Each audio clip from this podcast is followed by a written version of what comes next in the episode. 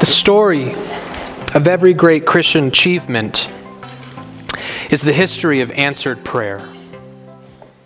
That's a quote from a theologian by the name of E.M. Bounds, who wrote one of the greatest blessings to the church, a multi volume work just on prayer. And in it, he claims the story of every great Christian achievement is the history of answered prayer. I certainly believe that. There'd be no way of definitively proving that. But I certainly believe that. And I think we are going to see one example of that in our text today. We are going to see an example of how God changed the world through the prayers of a faithful believer. Would you please open your Bibles to 1 Samuel chapter 1? 1 Samuel chapter 1, and if you would read along with me verses 9 through 20.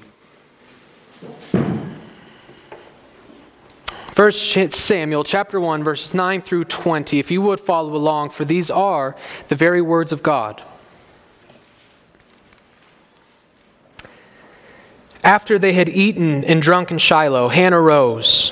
Now Eli the priest was sitting on the seat beside the doorpost of the temple of the Lord. She was deeply distressed and prayed to the Lord and wept bitterly. And she vowed a vow and said, O Lord of hosts, if you will indeed look on the affliction of your servant and remember me, and not forget your servant, but will give to your servant a son, then I will give him to the Lord all the days of his life, and no razor shall touch his head. As she continued praying before the Lord, Eli observed her mouth. Hannah was speaking in her heart, only her lips moved, and her voice was not heard. Therefore, Eli took her to be a drunken woman. And Eli said to her, How long will you go on being drunk? Put your wine away from you. But Hannah answered, No, my Lord, I am a woman troubled in spirit. I have drunk neither wine nor strong drink, but I have been pouring out my soul before the Lord. Do not regard your servant as a worthless woman, for all along I have been speaking out of my great anxiety and vexation. Then Eli answered, Go in peace, and the God of Israel grant your petition that you have made to him. And she said, Let your servant find favor in your eyes. Then the woman went her way and ate, and her face was no longer sad. They rose early in the morning and worshiped before the Lord. Then they went back to their house at Ramah. And Elkanah knew Hannah, his wife, and the Lord remembered her. And in due time, Hannah conceived and bore a son. And she called his name Samuel, for she said, I have asked him for him from the Lord. Hannah is a remarkable woman. She truly is. She is, if, if you were to find any, you know, Christians will oftentimes sell books like Great Women of the Bible or books that just focus on the women of the Bible, and she is sure to make it into those books every time for good reason. There is just so much here to adore and admire about Hannah. I mean, uh, there's, there's a subtle thing right at the beginning of our text. The text begins in chapter in verse 9, forgive me, that after they had eaten and drunk in Shiloh, Hannah rose. Why do I find that so remarkable? Well, because remember where we left off. Hannah was not eating. She was being taunted by Peninnah. And so she's, she's angry, she's sad, she's depressed, so she leaves, she cries, and she refuses to eat. And Elkanah goes and tries to console her, albeit it was a little insensitive. But her husband goes and tries to console her and bring her back. And I would argue verse 9 tells us she submitted to her husband.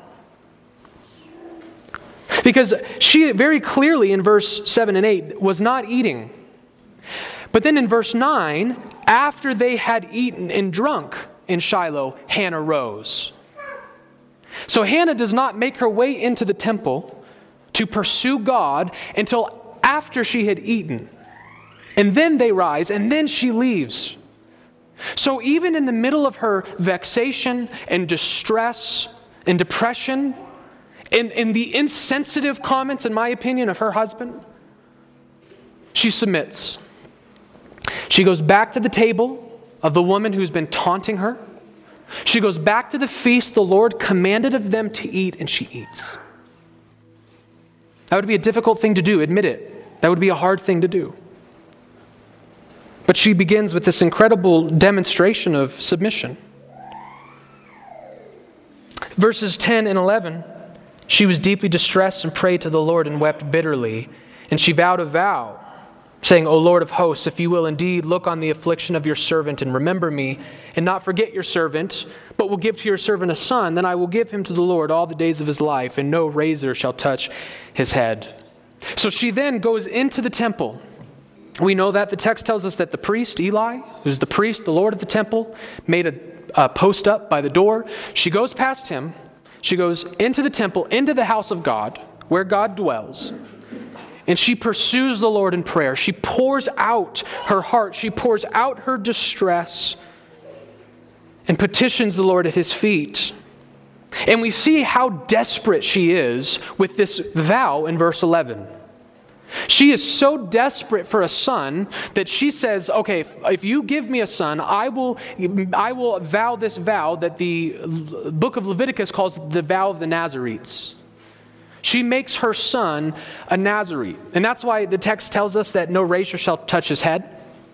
This uh, Nazarene vow, which was established in Leviticus, what it typically was was any person could vow this vow, and for a temporary period of time, they would dedicate themselves to the Lord.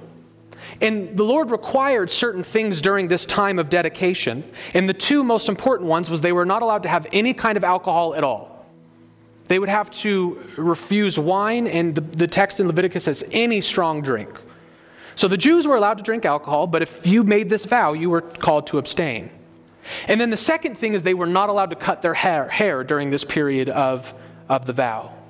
And by the way, this is why one of our famous Bible stories, Samson, right? In the book of Judges, Samson, the Lord gave him miraculous strength as long as his hair was long. Samson, when he was born, was dedicated this Nazarite vow. And so that's why Samson was not allowed to cut his hair. But what's interesting is, uh, I want us to see just how desperate Hannah is. Not only is she so desperate that she's willing, okay, if you give me a son, then I will do this. I will give him to you. Give me a son and I'll give him back. But if you were to read Leviticus, the Nazarite vow was not intended to be a lifelong vow. It was typically for a very short period of time. But what does she do? I will give him to the Lord all the days of his life. You can have him forever. She would rather have a distant son dedicated to the Lord than no son at all. So she says, Give me a son, and as soon as he's able, I'll get rid of him. I'll send him off to you. Just give me one. She is a desperate woman pouring out her heart before the Lord. I want us to notice this, this interesting section in verses 12 through 16. She goes into the temple and she's pouring out her heart, but the text tells us something interesting. She's not praying out loud, it says she's praying with her heart. Her lips are moving, but there's nothing coming out. And so Eli sees this and he thinks she's wasted. There's a few things I want us to see here. Number one, again, Hannah is just so remarkable. Notice she's not an attention grabber. Hannah is not playing victim. Woe is me, pity for me. I want everyone to tell me how wrong Peninnah is. I want everyone to come and give me attention shower upon me and pity me and make me feel like a victim. She doesn't go and complain with her family. She doesn't go out into the streets and make a public mockery. She goes to the temple and she doesn't even talk to the priest. She blows right past him. She's not interested in anyone consoling her or pitying her or feeling bad for her. She goes directly into the temple of the Lord. This is between me and God. And she is so humble in this point that she's not even praying out loud. She's not trying to bring attention to herself. She's not a victimhood. She's broken, and she knows the only one who can console me is my God. So everyone else can go do their thing. I need time away with the Lord.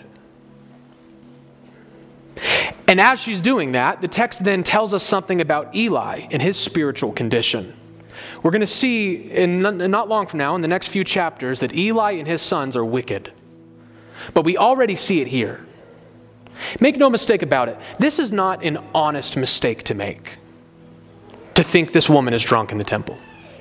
This says something about Eli's spiritual condition. Eli, who's supposed to be the priest, doesn't know a healthy, holy prayer life when it's right in front of his face. You know, we, we have that expression in English when we're making fun of someone's ignorance. We say things like, yeah, you know, my daughter wouldn't know a baseball if it hit her in the head. You know, that's that silly English expression. Well, that's happening. Eli wouldn't know healthy prayer if it hit him in the head. It's right here in front of his face, and he is so distant from spiritual life. His spirituality is so foreign to him. His first assumption is this woman must be drunk.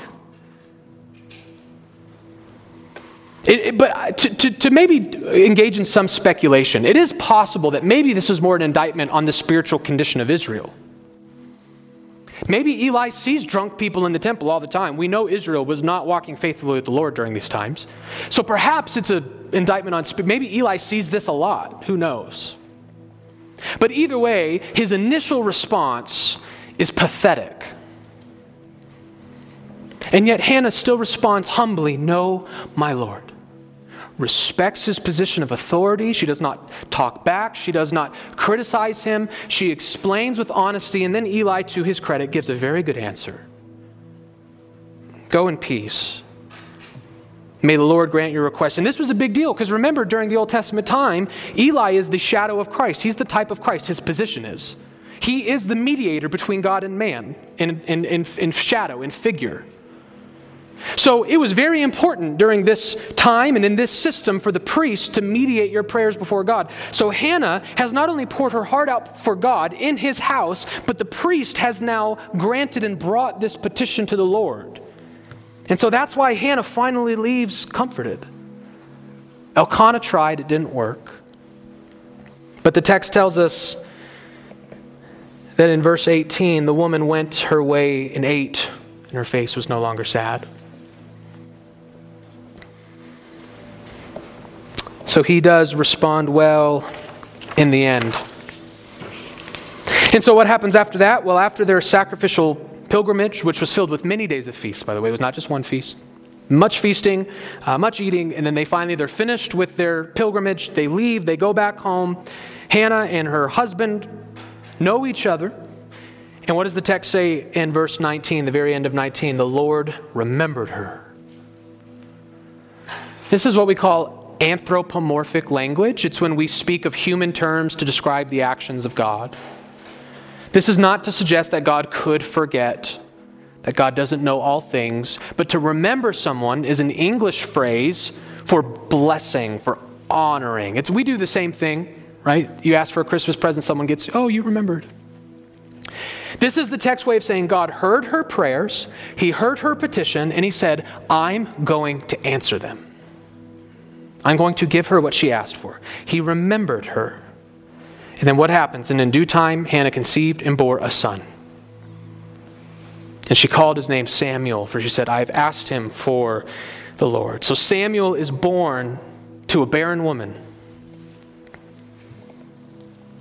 And Hannah finally gets what she so much desires.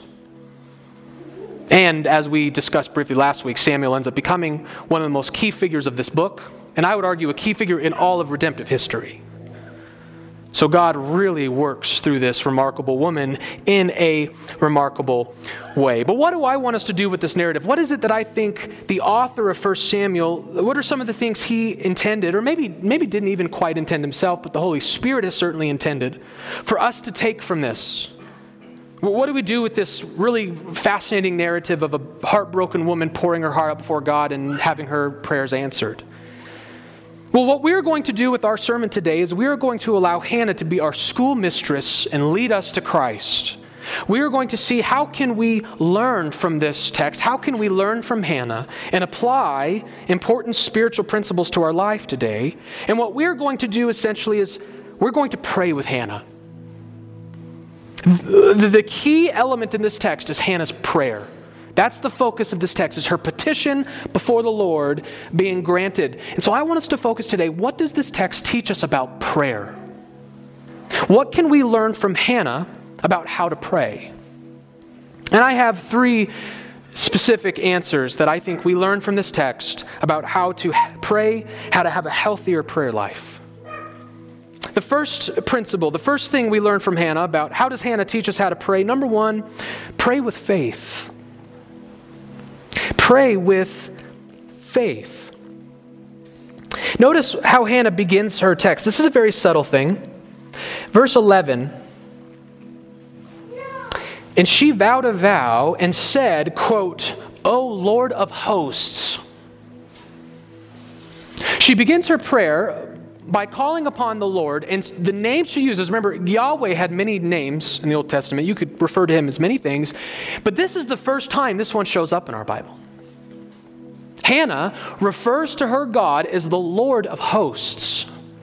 What does that mean? This is referring to God as an army general. The Lord of hosts, the host in Scripture, this is typically, it can be used in a generic term, but hosts very regularly is used to describe an army. And specifically in this title, it's the heavenly armies, an angel army, and God is their Lord. God is the leader, the commander, the chief of angel armies. He commands the greatest, most powerful army in all of existence. Remember, Jesus says this, by the way, when Jesus is being arrested and Peter tries to save him. And Jesus says, Peter, put your sword away. I have at my command a host of angels. If I wanted to be freed from this, I don't need you. I'd call these angels down and they'd come take care of this real quick. God is the Lord of hosts, a powerful army general. So, why are we making such a big deal about this? Notice what Hannah is doing. Hannah is beginning her prayer by reminding herself and reminding God that He is powerful to accomplish what she asks. God's great power and authority is not just something that God wields on a cosmic level. The fact that he's the leader of angel hosts does not just give us comfort that he can judge nations and, and, and direct world history, but he takes that great universal power, that great universal authority, and he uses it in the seemingly mundane of our lives. Hannah is saying he commands the greatest army. He's the most powerful being imaginable. I think he can help me with my barrenness. She begins by recognizing the power and authority of God. She knows God can provide what she asks. She's not going through the motions right now. She well, I'm supposed to pray. I guess I'll pray about it. I know God can help me, so will you? She begins by believing and confessing the greatness and the power of her God. And I would actually argue that we also see this in Samuel's name. So if you look at verse 20, she names Samuel and she says, Why? And she says, I have asked him from the Lord. Now, if you wanted to really geek out and read the commentaries about this, you'll find that this has really perplexed scholars because typically when we see a phrase like this, their name is X and it's because of this, what that, what, what's usually happening is the name is providing what we call an etymology, which means that like for example it says asked him from the lord and so we assume that's what samuel means in hebrew. The word samuel means asked from the lord. And there are some scholars who make that claim depending on the root word of the hebrew. Some think that. But most scholars recognize samuel does not mean asked from the lord. That's not what it means. It simply means his name is god which was a colloquial expression for he is great or he is powerful so, what I think Samuel, or forgive me, Hannah is doing by naming Samuel is she's constantly reminding herself and her son of how powerful God is. He is the great one who made this happen. She begins and she ends by remembering the power of God. And so I simply want to ask us this when you pray, do you remember the greatness of your God? Do you really believe in your heart of hearts that He's capable? Does your prayer life reflect that He is powerful? The book of James in chapter 1, verses 6 through 8, has very harsh words for people who pray in doubt. James says, When you pray to God, do not pray with doubt. For the man who doubts is tossed to and fro by the seas and carried about. He's a worthless person. James says, when you pray, you pray with faith, You believe God is able. You trust and believe He's going to do good. Do you pray just because you're supposed to? Do you just pray out of, out of spite? I know God's not going to answer, but I'll pray anyway. Or do you believe I worship the Lord of hosts and He can accomplish great things? He can answer my prayer. Do you believe He will? I would submit to you that prayer, in and of itself, necessitates a very high view of God. Anytime we pray, especially what we call prayers of petition, where we're asking for things like Hannah, especially prayers of petition, it necessitates an incredibly high view of God. Let me prove it to you. Theologians, when we describe, if we talk about the attributes of God, when we try to describe what God is like, He has received appropriately what many people refer to kind of as a joke is the omnis. God is the God of the omnis omnipresent, omniscient, omnipotent, omnibenevolent. What do those terms mean? God is omnipresent. That means He's everywhere. You cannot go and flee from God. He finds you, He sees you, He's in your midst. When you pray, you pay homage to His omnipresence because you're assuming He hears me. From a human perspective, it's like, well, God, how do I know God's not hearing my prayers? Maybe He's occupied with the prayers of someone in China. Maybe He's occupied with the prayers of a woman in South America, so He's not here right now. How do I know I have His attention? A lot of people vying for His attention. How do I know I have it? You see, that's a silly question because we intuitively know He's everywhere. You wouldn't pray if you didn't think He wasn't everywhere. When you pray, you also uh, pay homage to God's omniscience. What does that mean? It means He knows all things. I'm the kind of person where if I have more than five things to do in a day and I don't write them down, something's not getting done. I just, if I don't write it down, it doesn't happen.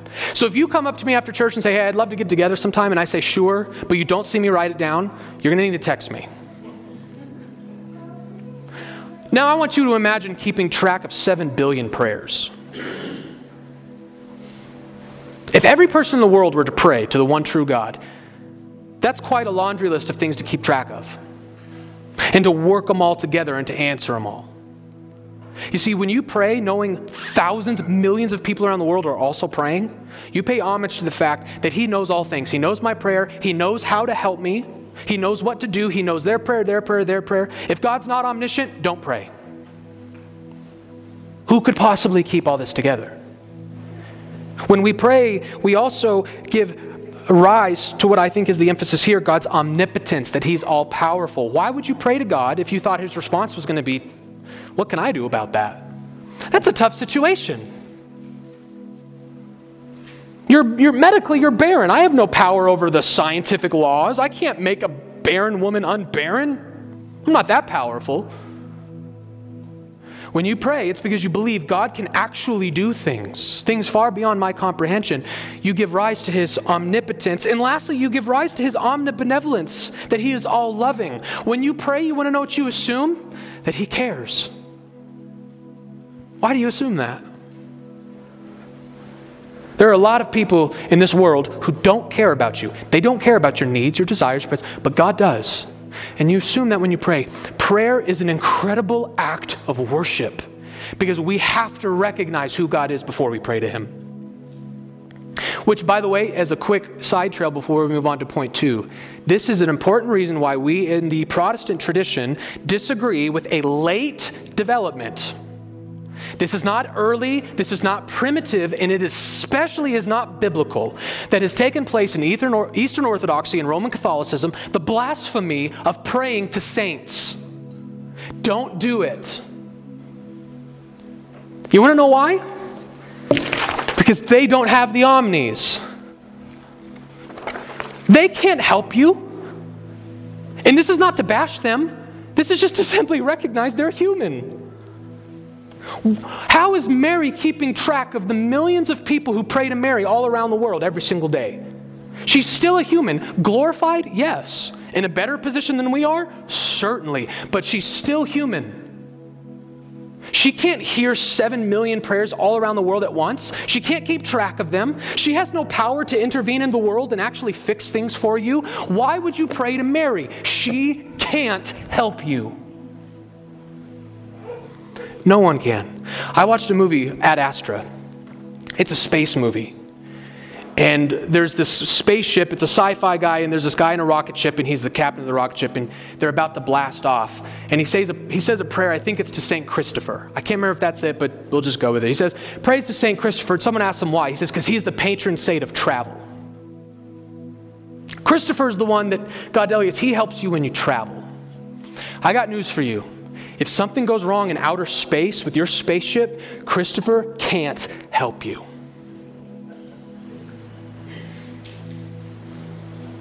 We don't pray to saints. We pray to the omnipresent, omniscient, omnibenevolent, omnipotent God of the universe. That's who we pray to. And that's what gives us the reason to pray with great faith. But we also pray with intimacy. I want us to learn to pray with intimacy. What is probably the premier function of this text is the pure, unadulterated intimacy that Hannah has. Uh, the text tells us in verse 10 she was deeply distressed and prayed to the Lord, and she wept bitterly. Look at verses 13 through 16. Hannah was speaking in her heart, only her lips moved, and her voice was not heard. And so Eli comes and calls her a drunken woman in verses 14. But how does she answer verse 15? Hannah answered, No, my Lord, I am a woman troubled in spirit. I have drunk neither wine nor strong drink, but I have been pouring out my soul before the Lord. She's weeping bitterly, pouring out her soul. In other words, what I want us to see here is Hannah is not trying to win any piety contests. She's not trying to win most pious, greatest theologian in all of Israel awards. She doesn't walk into the temple trying to impress the priest with big theological vocabulary. Oh, omnipresent, omnibenevolent God. I have many requests for myself, but I know that I am an unworthy worm, so I shall not pray for me. Look at how holy and wise Hannah is. No, She's not interested in impressing anybody. She's not trying to throw around jargon. She's not trying to, she just goes in there and pours her heart out. God, help me. Too many Christians are stuck thinking that they shouldn't pray or they try not to pray because they're embarrassed because they don't have this great prayer life like their pastor or like the Puritan that they read. Now, don't get me wrong, I, I, do think it's a wonderful thing for our prayer life to mature. Everything in the Christian life we want to see mature and develop and get better and better over time. So I'm not saying that in no way, shape, or form is it wrong to have a to desire a more pious prayer life. But generally speaking, there's not some level of smartness, level of piety, level of emotional stability you have to get to before you can pray. If you're distressed, be alone with God and pour your hearts out. If you want more proof of this, just read through the Psalms. Great King David and the other psalmists, they have no issue. God, where are you? Why do I see wickedness being blessed all around me, but here your humble servant is crushed and despaired? What are you doing, God? They ask questions like that all the time. And I ask you this when's the last time you've really poured your heart out to God? When's the last time you've been alone with God, no distractions, and you've just poured your heart out? It's okay to just be distressed and tell the Lord that. As a matter of fact, this reminds me of that old phrase in English, or not English, in uh, American Christianity. I've, I've denounced it many times from the pulpit, but you've heard that expression Christianity is a relationship, it's not a religion. And we've talked about that here. That's, that's, that's wrong, that's a bad thing to say. Uh, Christianity is a religion. We shouldn't lie about that, shouldn't hide from that. The Bible calls it a religion, so it's unbiblical. Book of James, God desires your pure and uh, undefiled religion. Religion is good. Religion and relationship are not enemies with one another. But the kernel of truth to this phrase, what I appreciate about this phrase is that it is very true. We've seen it in history, we see it in our own lives, that it is possible to have a lifeless, dead, static religion. it is possible to just kind of go through ceremonial motions and not have real intimacy with God.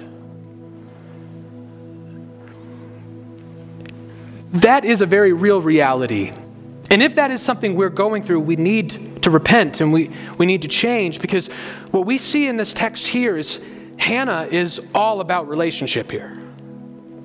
Now, she's not devoid of all religiosity. Where does she go? To the temple. She, this is not an a religious woman. This is not an anti religion woman. She's a religious woman, but her religion is drenched with intimacy and relationship. She approaches God with her heart on her sleeve, which sort of uh, deflects from that common notion of the Old Testament that, well, in the Old Testament, they were just all about ceremonies and rituals, but now in the New Testament, we have a personal relationship with God. Does Hannah look like a woman who doesn't have a personal relationship with God? Notice she doesn't go to the priest, she goes right past him. Hannah has a deeply intimate relationship with God. This is a personal friendship. But nonetheless, it still should quicken us. Because while the Old Testament saints still enjoyed relationship with God, we cannot ignore the fact that Christ has come and only made that relationship greater and more clear. So, in other words, what I'm saying is if Hannah was able to enjoy such intimacy with God, how much more should we enjoy it? Keep your marker here and turn to uh, Hebrews chapter 4.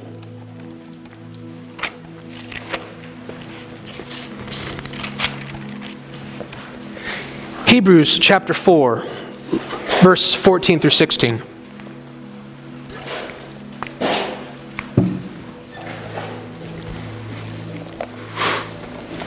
Remember, Eli was Hannah's priest, and he was a wicked, and incompetent man. And yet, still, her prayer was heard. We don't have Eli as our priest.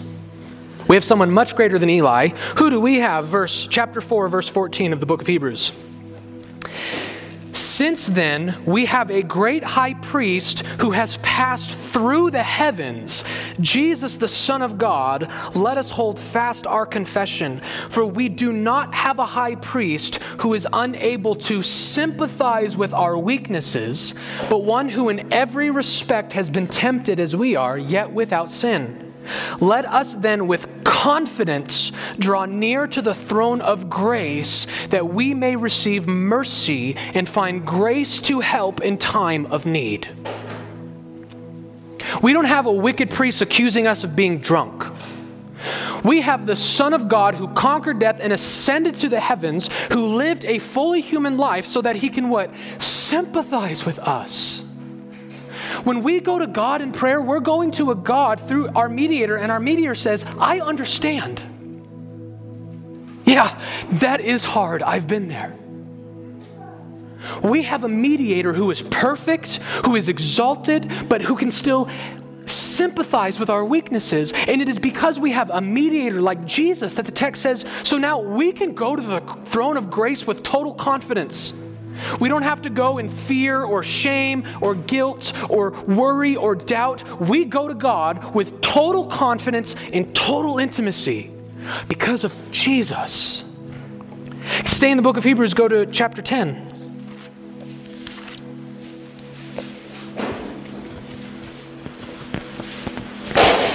Beginning in verse 19.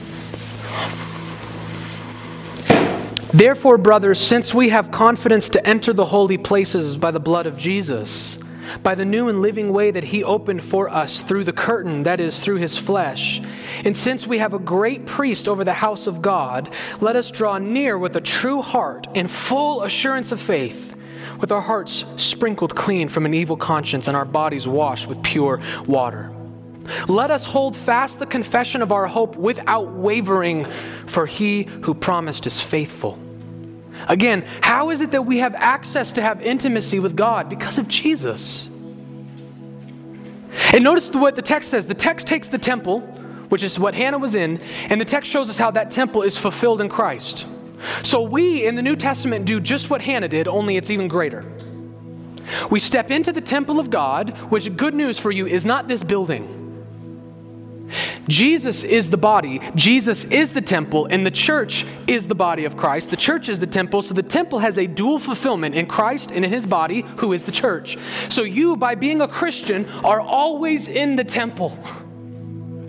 You're always in the house of God. You're always in the church of God. So, unlike Hannah, you don't need, when you are distressed and perplexed, you don't need to call me at 3 a.m. and say, You need to unlock the church. I got a prayer to pray. Now, I would be happy to pray with you at 3 a.m. But the point is, is you don't need to come here. And you don't need to ask, oh, great pastor, would you please bring my prayer to God for me? Colin, would you intercede on my behalf in the house of God? You know what I would say? You were already in the house of God, and you have a mediator way better than me. The curtain has been torn, just as Christ's body was torn. We have entered into the Holy of Holies. We have entered into the presence of God through Jesus Christ. That is why we have personal, intimate relationship with God. So I ask you again do you pray with intimacy? Do you pray as if you have a merciful, empathizing Savior who stands on your behalf? Do you pray believing that as your prayer goes up to God in heaven, Jesus Christ comes alongside it and says, By the way, Father, this one's with me? I vouch for this one. I love this one. I died for this one. We need to pray with intimacy. Because we have the one great mediator between God and man, the man Jesus Christ, which, second rabbit trail, is another reason we don't pray to saints. When you pray to them and say, Hey, saint, would you bring this to God for me? They are now serving as your mediator in heaven. But I've got good news for you. You have a better mediator in heaven. You cannot say what we just read about any of the saints that they were perfect and without sin, that they died on a cross and opened up the way for you, that they live forever because they've resurrected and overcome death. They haven't done that for you. So you don't need their mediation. You've got a supreme mediator. Other churches, they say things like, yeah, Jesus is the one mediator, but he's happy to share that mediation through the saints. And I say, I reject that. Well, we'll just go with it. That's fine. I'm, I still don't want them. I'll just pray to Jesus. Thank you. I'm very content with just Jesus. Take the world, but give me Jesus. Jesus plus nothing equals everything. I don't need your mediators. I don't need your intercessors. I've got a Savior. And that's how we have intimacy with God. One more text before we move on to our last point. Turn to 1 Peter chapter 5.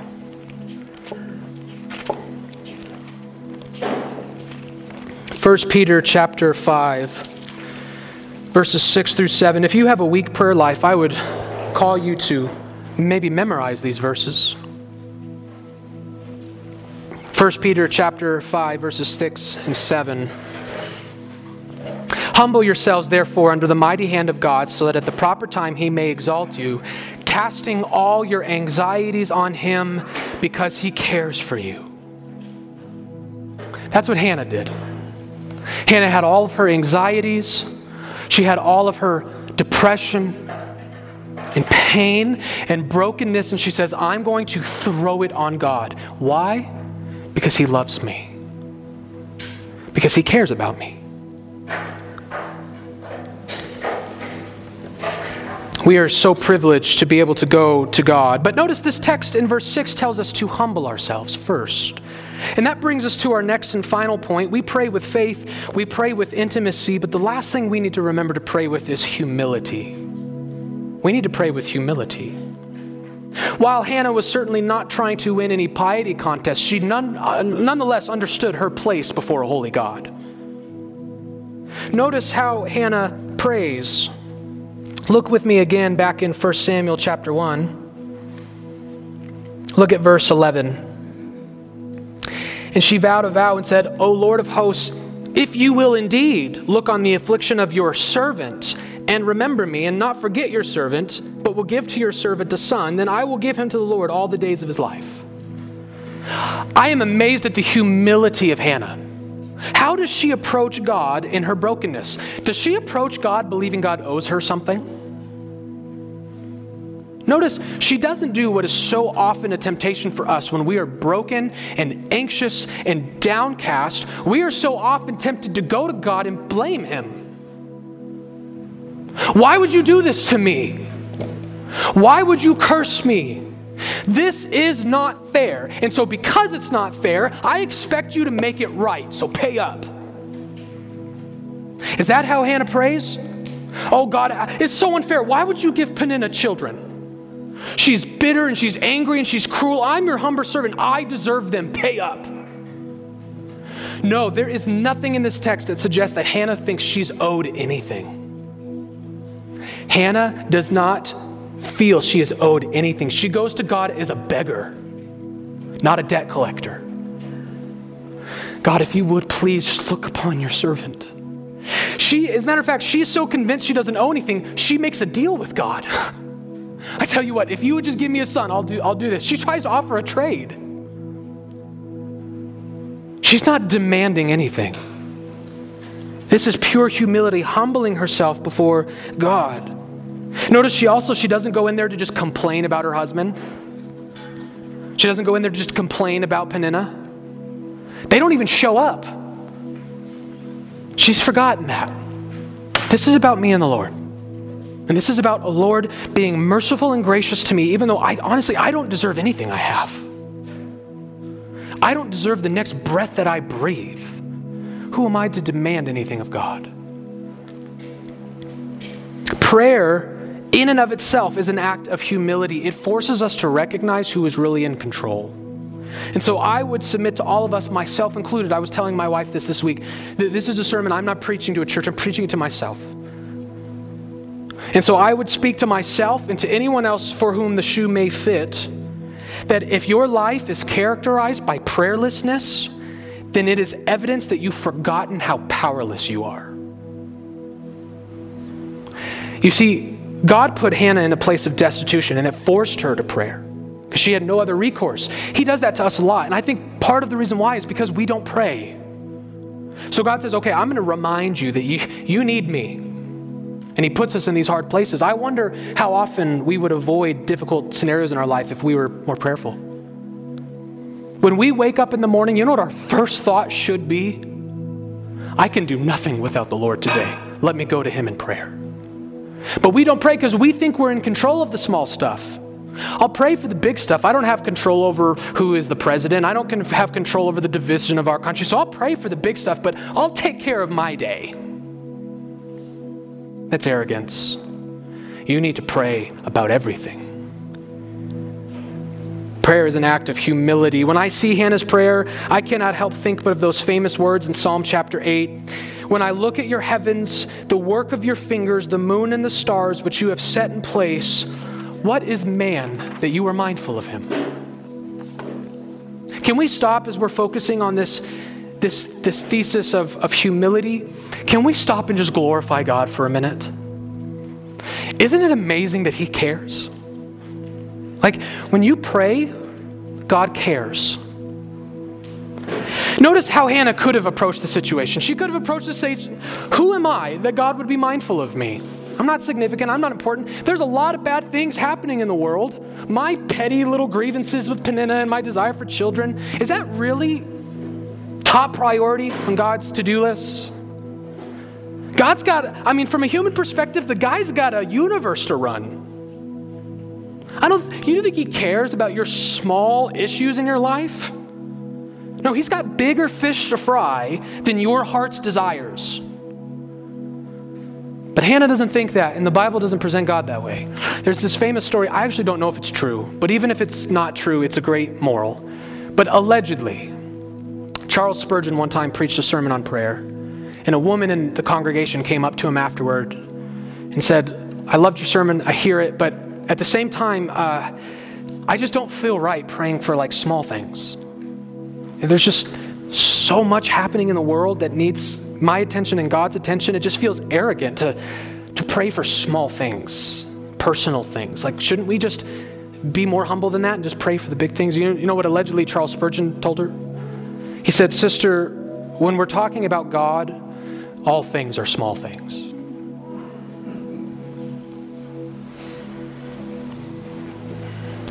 Yes, God cares about the division of America. He cares about world hunger. But He also cares about you. He cares about you. your prayers are not a burden to Him, they're not a distraction. He loves you, He cares about you, and He hears you. Does, do we have any business expecting that? No, of course not, but He does it anyway. He hears you. I think if we were more often reminded of how much God loves us and how much He desires to hear our prayers, we would pray more. He loves it. So I would remind you when you pray to pray with faith, pray with intimacy, and to pray with humility. And I promise we are almost done, but let me just, because it's in the text, let me just tell you two things to start expecting if you do this. If you start praying more often and with faith and intimacy and humility, here are two things I think you can expect. Number one, answers. Answers. What happens in verse 20 or verse 19? They rose early in the morning, worshiped before the Lord. They went back to their house at Ramah, and Elkanah knew Hannah, his wife, and the Lord remembered her. And in due time, Hannah conceived and bore a son. The text is very clear. This is not what happened. It wasn't like God said, I'm going to give her a son. Oh, look, she just so happened to pray. Funny how those things line up sometimes. She got a son because she prayed. Now, we don't have time today to get into the whole, the huge and important theological debate why should we pray if God knows all things? Why should we pray if God's in control of all things? My prayers can't change his plan, so why would I pray? We, we ask all of those questions, and in due time, we'll seek to answer those questions. But let's just stick with what the text gives us today. And what does the text tell us today? Hannah got a son because she asked. That's why. So, for just for a moment, just put all of the theological controversies out of your mind and just remember this. Sometimes you don't receive because you didn't ask. Ask and ye shall receive. Now, am I saying that you are guaranteed to have every one of your prayers answered? No. The Bible's very clear on that. Jesus tells us the Father is a good Father. And in the same way, when a son asks for a fish, God's not going to give him a snake. So sometimes we ask things, and because we're not, uh, we don't know all things like God, we don't realize what we're asking for us is actually not good for us. And so God says no. And even that is a mercy. So I'm not promising you that if you have enough faith, all of your prayers will always be answered.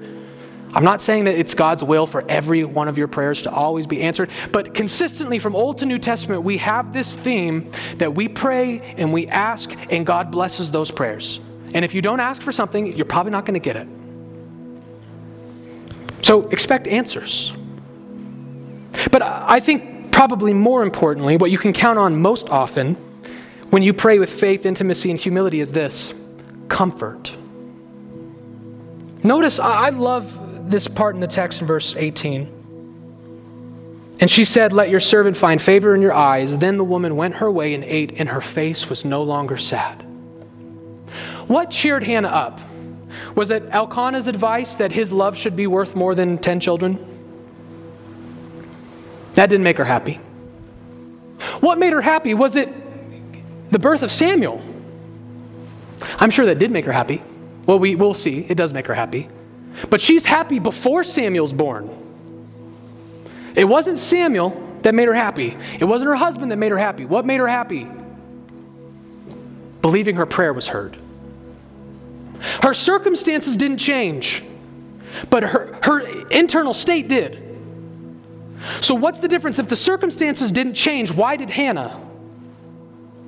Because prayer is effectual. And sometimes prayer is more about moving us and less about moving God. Prayer has a means of actually bringing peace. Turn to Philippians chapter 4. We'll end with this and then one more quotation. Turn to Philippians chapter 4. Galatians, Ephesians, Philippians. Philippians chapter 4.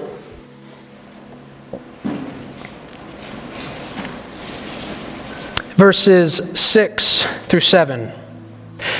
Do not be anxious about anything, but in everything by prayer and supplication with thanksgiving, let your requests be made known to God, and the peace of God, which surpasses all understanding, will guard your hearts and minds in Christ Jesus. When we turn our difficult circumstances into a reason to thank God, into a reason to pray and pour out our requests, the peace of God will guard our hearts and minds. If you want peace, pray more. Prayer is not a natural inclination. I wish it were. But it's not. When we want something, when life is going bad, we have a lot of natural responses. We pray with, or we respond with anxiety or hope or fear. But we have to discipline ourselves to stop and petition the Lord, to pray in all things. And when we do that, I think we will experience an incredible amount of peace. To affirm that, let me end with a couple stanzas from a great hymn. What a friend we have in Jesus. What a friend we have in Jesus, all our sins and griefs to bear. What a privilege to carry everything to God in prayer. Oh, what peace we often forfeit. Oh, what needless pain we bear, all because we do not carry everything to God in prayer. Have we trials and temptations? Is there trouble anywhere? We should never be discouraged. Take it to the Lord in prayer. Can we find a friend so faithful who will all of our sorrows share? Jesus knows our every weakness. Take it to the Lord in prayer. Are we weak and heavy laden, cumbered with a load of care? Precious Savior, still our refuge. Take it to the Lord in prayer.